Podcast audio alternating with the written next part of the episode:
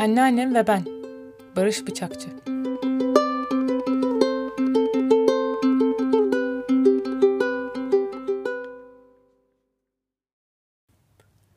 Anneannem üst üste o kadar çok çorap giyiyor ki sonunda çizmelerini giymesi neredeyse imkansız hale geliyor. Her sabah kapının önünde ses çıkarmadan uğraşıyor. Ayağını bazen merdivenin basamağına uzatıyor.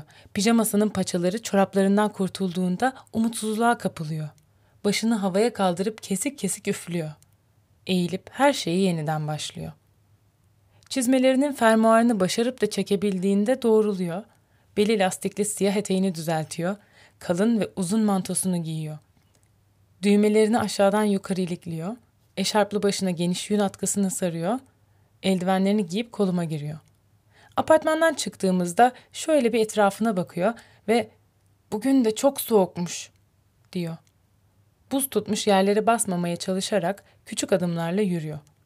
Yokuşa geldiğimizde koluma daha sıkı sarılıyor ve adımlarını yan yana atmaya başlıyor.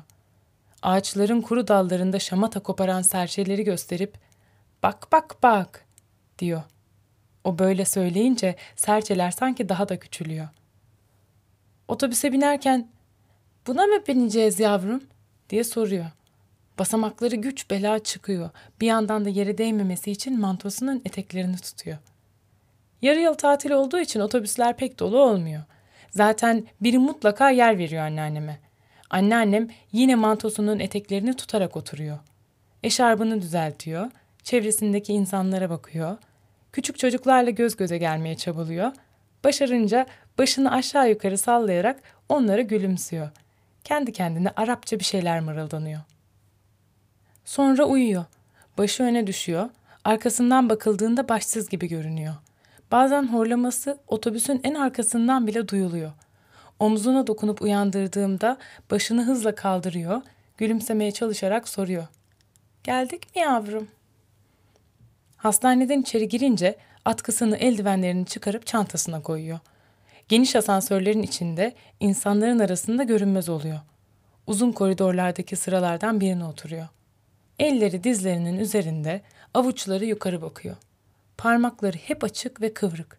Bekliyor. Odalardan birinin kapısı açıldığında çantasını kavruyor, kalkmaya hazırlanıyor. Sedyeyle ya da tekerlekli sandalyeyle geçenlere dikkatli bakıyor. Doktorun yanında giysilerini çıkarırken alnında boncuk boncuk ter birikiyor. Hemşirenin söylediklerini anlamadığında bana bakıyor. Ha yavrum diye soruyor. Çaresizliği kırıştırdığı alnından belli oluyor. Eteğini ve pijamasını sıyırırken, el ve ayak bileklerini açarken, içliğini iki eliyle kaldırıp sırtını, karnını açarken alnı hep kırışık kalıyor. Karnına sürülen şeyin soğukluğundan ürperiyor, röntgen odasından çıkarken elleriyle omuzlarını, kollarını ovuşturup ısınmaya çalışıyor. Derin nefes alması söylendiğinde içlenir gibi başını iki yana sallıyor.''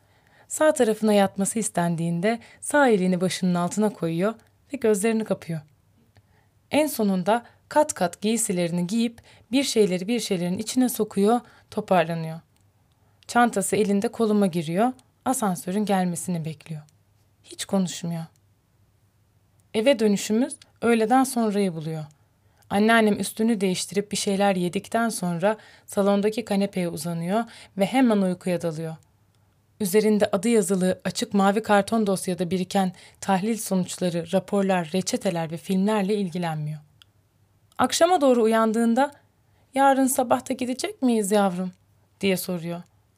Gideceğimizi öğrenince iyi ne yapalım yavrum diyor. Yine aç karnına herhalde. Gece erkenden uykusu geliyor.